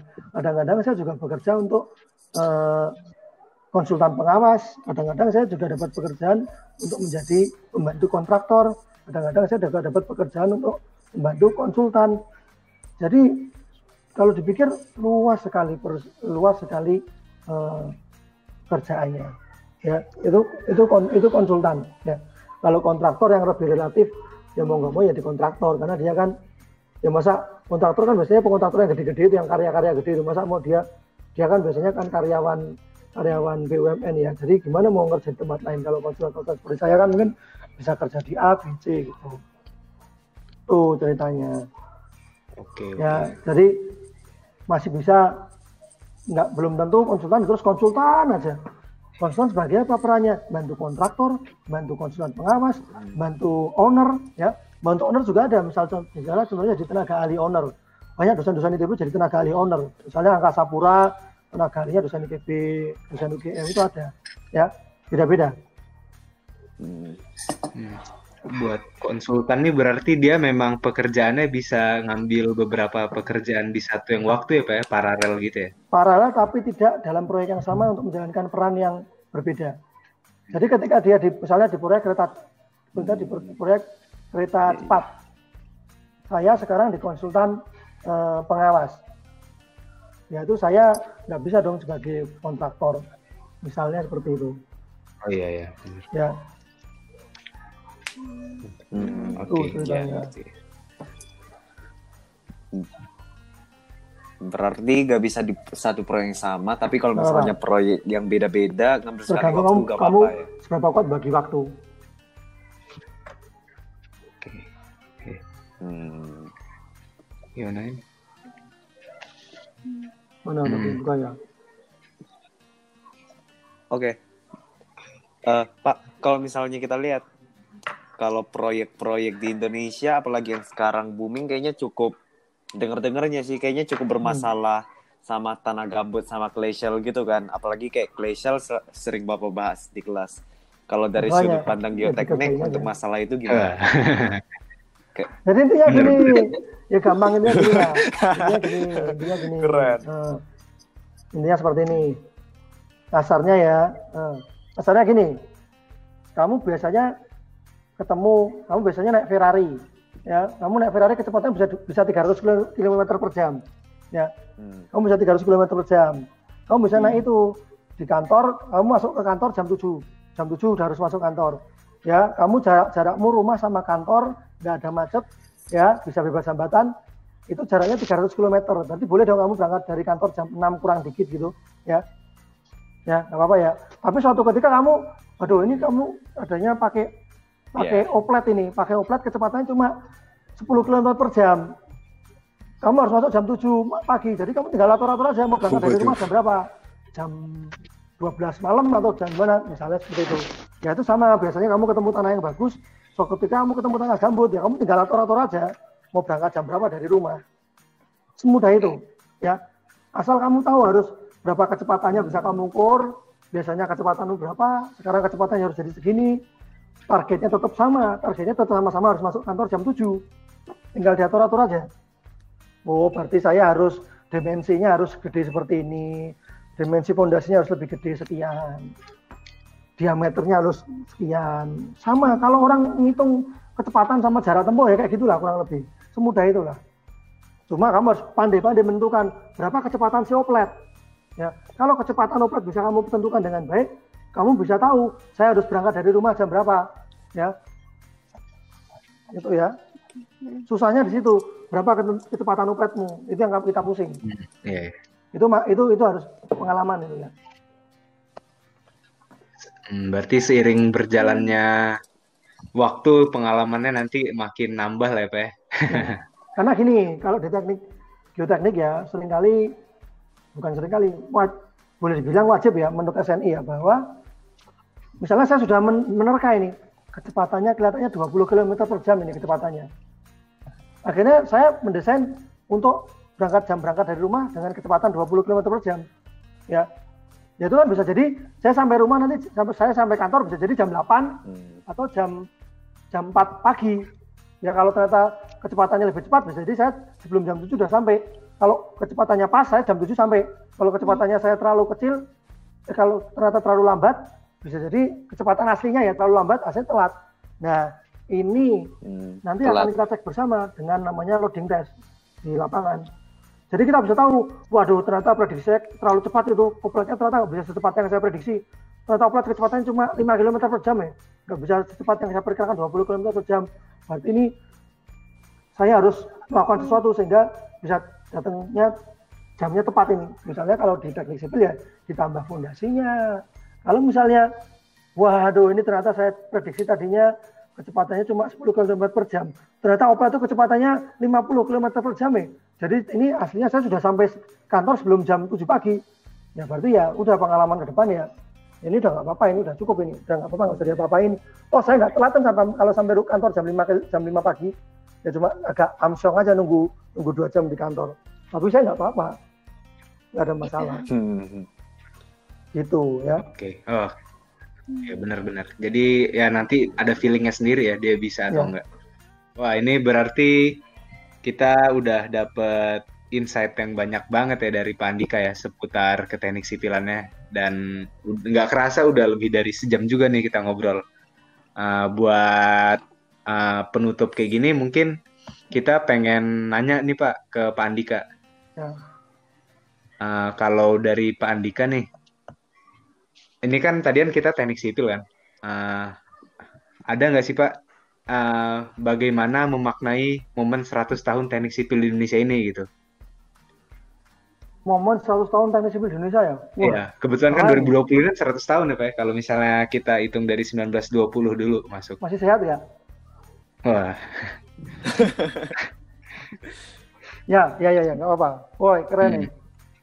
Ya, 100 tahun udah lama ya sempat mengalami eh, teknik sipil, eh, teknik sipil in general ya konstruksi infrastruktur selama 100 tahun dihitung dari tahun berapa ini? 2019-20 ya? Iya, Pak. Sipil. Ya, eh, pasti dalam perjalanannya selama 100 tahun ini banyak naik turunnya khusus, khususnya beberapa beberapa, beberapa titik-titik yang sangat signifikan mempengaruhi teman-teman teknik sipil yaitu 98 krisis ekonomi terus kemudian juga tapi di sisi, lain juga kita sempat mengalami masa-masa bahagia ketika Indonesia membangun tahun 70-an, tahun 80-an. Kemudian periode Pak Jokowi ini yang wah luar biasa ya di mana-mana banyak pembangunan. Eh, pasti banyak naik turunnya. Eh, tapi setidaknya yang kita bangun selama ini eh, ada dan saya rasa sampai berapa puluh atau mungkin ratusan berapa puluh tahun ke depan lah ya. Eh, kita masih perlu banyak membangun khususnya untuk daerah-daerah yang masih belum terjamah listrik. Kita perlu bangun PLTU daerah yang belum terjamah pesawat terbang. Kita perlu bangun pesawat terbang daerah yang perlu apa logistik pendistribusian distribu pendistribusian logistik. Mungkin kita perlu bangun dermaga dan sebagainya. Masih banyak PR buat teman-teman eh, teknik sipil. Nah, terima kasih kontribusi buat ahli-ahli muda seperti teman-teman eh, mahasiswa yang tentunya eh, kami harapkan kerjasamanya juga bareng-bareng di masa mendatang sama-sama mengerjakan proyek dengan eh, sebaik-baiknya ya dengan cara sebaik-baiknya desain yang aman karena eh, kita sedang berada tahap membangun belum berada dalam tahap eh, stagnan seperti misalnya di mana, Amerika, Inggris di mana di sana kegiatannya sekedar apa ya perawatan atau maintenance dan bangunan-bangunan baru yang keren-keren tuh mungkin nggak banyak nggak sebanyak di eh, Timur Tengah yang lagi bangun-bangun ya seperti negara-negara Indonesia juga lagi bangun mau ada eh, gedung 101 mau ada gedung Indonesia 1 dan sebagainya. Dan juga kita bandara lima tahun terakhir ini wow, luar biasa ya. Saya juga alhamdulillah sempat bukan sempat ya sering ikut Eh, kemudian juga eh, proyek kereta cepat ya yang saya harapkan. Salah satu eh, breakthrough mudah-mudahan dalam nggak sampai nggak sampai 200 tahun ya moga-moga kita juga punya kereta cepat yang udah koneksi an- di dalam suatu pulau lah. Jadi pulau jauh udah terkoneksi semuanya kereta cepat. Terus Sumatera dan ini yang bagus eh, Sulawesi ya sudah dibangun dengan sistem rel yang jarak antara relnya itu yang apa antara rodal relnya itu jaraknya sudah bisa untuk mengakomodasi kereta cepat karena yang di Indonesia di Jawa ini kebanyakan belum yang lambat ya yang masih 1061 atau berapa ya. Hmm. Ya ini moga-moga ke depannya semua bakal bisa jadi kereta cepat. Ini ini pesan saya ya, pesannya itu kereta cepat karena saya juga pengguna kereta cepat. Eh, saya juga pengguna pengguna kereta ya, karena hampir tiap minggu harus berjalan 14 jam 15 jam untuk Ke menggunakan Jogja, ya. kereta biasa. Tapi kalau udah kereta cepat dan saya sudah merasakan kereta cepat ya di Eropa itu aduh luar biasa enak banget. Yang tadinya 7 jam 8 jam cuma jadi satu jam 2 jam itu luar biasa ya. Pasti sangat mempengaruhi efek bagus, efek positif lainnya pasti akan ketarik ya. Karena kembali lagi ya, kita sipil warna HMS diambil warna hijau karena sebagai lumut ya dan sebagainya seba- orang yang eh, sebagai agen mulai munculnya kehidupan ya. Pertanda mulai prakarsa pionir kehidupan itulah di mana ada Oke. sivilisasi kita mulai bangun dulu saluran airnya, jalannya, Nah itu biasanya sipil yang, uh, yang memulai pembangunan untuk uh, bisa uh, apa namanya fasilitas-fasilitas lainnya seperti misalnya telekomunikasi tentu harus dibangun tower di mana tower itu adalah kerjaan teknik sipil terus bisa dibangun kereta pasti harus ada tracknya dulu. Kalau tracknya itu pasti sipil jembatannya juga sipil ya. Harus ada kendaraan bisa lewat jembatannya pasti sipil. Orang mau ngantor kerja harus bikin gedung pasti itu juga sipil. Jadi kita pemakarsa eh, bangunan. Oke? Okay? hmm. oke okay. mantap. Mantap pak. Berarti sipil ini seolah-olah sebagai pemula dari ke kehidupan eh. perkotaan ini ya pak? Yalah, keren Oke, makasih Pak atas pemaknaan momen 100 tahun teknik sipil di Indonesia ini. Terus kalau untuk pesan untuk Kuya-Kui dan HMS ITB saat ini dan ke ke depannya ada gak? Ada dong. Oke, okay, gimana tuh? Jangan nakal. Kali gimana? ya kalian uh, gini ya apa pun pilihan kalian nanti mau tetap lanjut di sipil atau mau keluar dari sipil lakukan yang kalian suka dan lakukan dengan yang terbaik dan selalu uh, selalu libatkan Tuhan dan orang tua dalam mengambil keputusan dalam menjalani hidup sehingga kalian benar-benar berada di dalam track yang benar untuk mencapai kebahagiaan gitu. Oke. Okay. Wah, mantap. Kenapa harus begitu? Kenapa harus begitu? Ya karena bahkan orang yang terjenius sekalipun kalau dia mau dibil penemu sekalipun ya, misalnya penemu rumus sekalipun, penemu apa sekalipun, ya. kalau dia mau jujur, itu mungkin dia nemuin rumusnya juga by coincident dengan nggak sengaja, ya, dengan nggak sengaja itu sudah ada pasti sudah ada faktor Tuhan itu, ya, bukan karena dia mikir diem ini terus, oh ini harus ke kanan, harus ke kiri terus tiba-tiba jadi ada, pasti karena karena karena jalan dia berpikir sekalipun sampai akhirnya ketemu ide, itu pasti ada campur tangan yang kuasa. Nah, begitu juga dengan kalian. Kalau kalian mau, memang bisa dipikir tuh, ada orang ini cepat sekali sih bisa jadi bos, bisa jadi manajer dalam waktu dua tahun. Ya enggak, bisa jadi dia bisa jadi dua tahun jadi manajer itu karena Tuhan bikin kompetitor lainnya dibikin sakit atau dibikin pindah ke kantor lain itu udah faktor Tuhan kalau kalian yang bikin sendiri juga bisa misalnya oh ini saingan saya saya kasih racun tikus tapi tahu dia nggak jadi mati malah kalian minum racun tikusnya itu kan cara nggak benar tapi kalau cara kalian sudah seperti itu, yang cara yang bagus, melibatkan Tuhan, melibatkan orang tua, itu itu jalan tuh kayak kebuka sendiri. Ya. Wah. Ini kok, bahkan kalian mungkin bisa wonder ya. Sometimes I wonder kenapa itu dulu kan mestinya ada orang ini yang kandidat lebih bagus daripada saya, kenapa saya yang kepilih? Wah, memangnya benar-benar sudah dipersiapkan oleh Tuhan. Itu bedanya ya. Jadi jangan terlalu sombong dengan diri sendiri.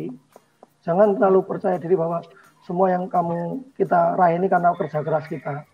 Selalu low profile dan melibatkan Tuhan dan orang tua dalam menjalani itu. Ya, itu. Hmm, ya. Oh, Oke. Okay. Oke Pak. Oke, okay, karena peluang, nih. peluang itu, oh, peluang, ya, peluang itu, hmm. ya, itu datang karena ya. ada yang mengantarkan kepada kalian. Ya, maupun kalian dekatin, kalau peluang itu tutup pintu, ya kalian nggak bakal bisa masuk. Ya, peluang itu bisa datang karena dari doa orang tua, ya, karena dari Tuhan yang memberi. Makanya ini penting sekali. Oke ya, oke, cakep. Ya. Itu. Jangan nakal ya. Oke pak. Oke.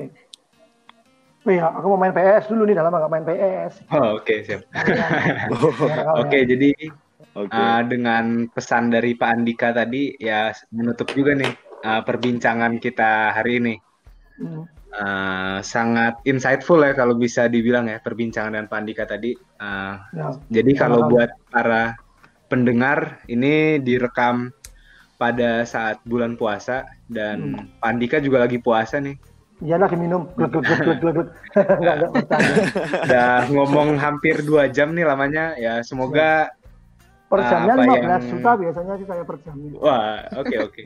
Waduh. Kasih Chan. Diganti 15 juta follower juga nggak apa-apa sih. Gimana? Ya, jadi ya semoga apa yang udah diberikan oleh Pak Andika hari ini bermanfaat buat kita semua dan menjadi amal jariah juga uh, karena amin, lagi bulan puasa gitu ya. Amin, amin. Oke. Okay. Ya. Oke, baik para pendengar. Uh, sekian episode dari bincang-bincang bersama alumni kali ini dengan Pak Andika. Semoga bermanfaat dan sampai jumpa pada episode selanjutnya.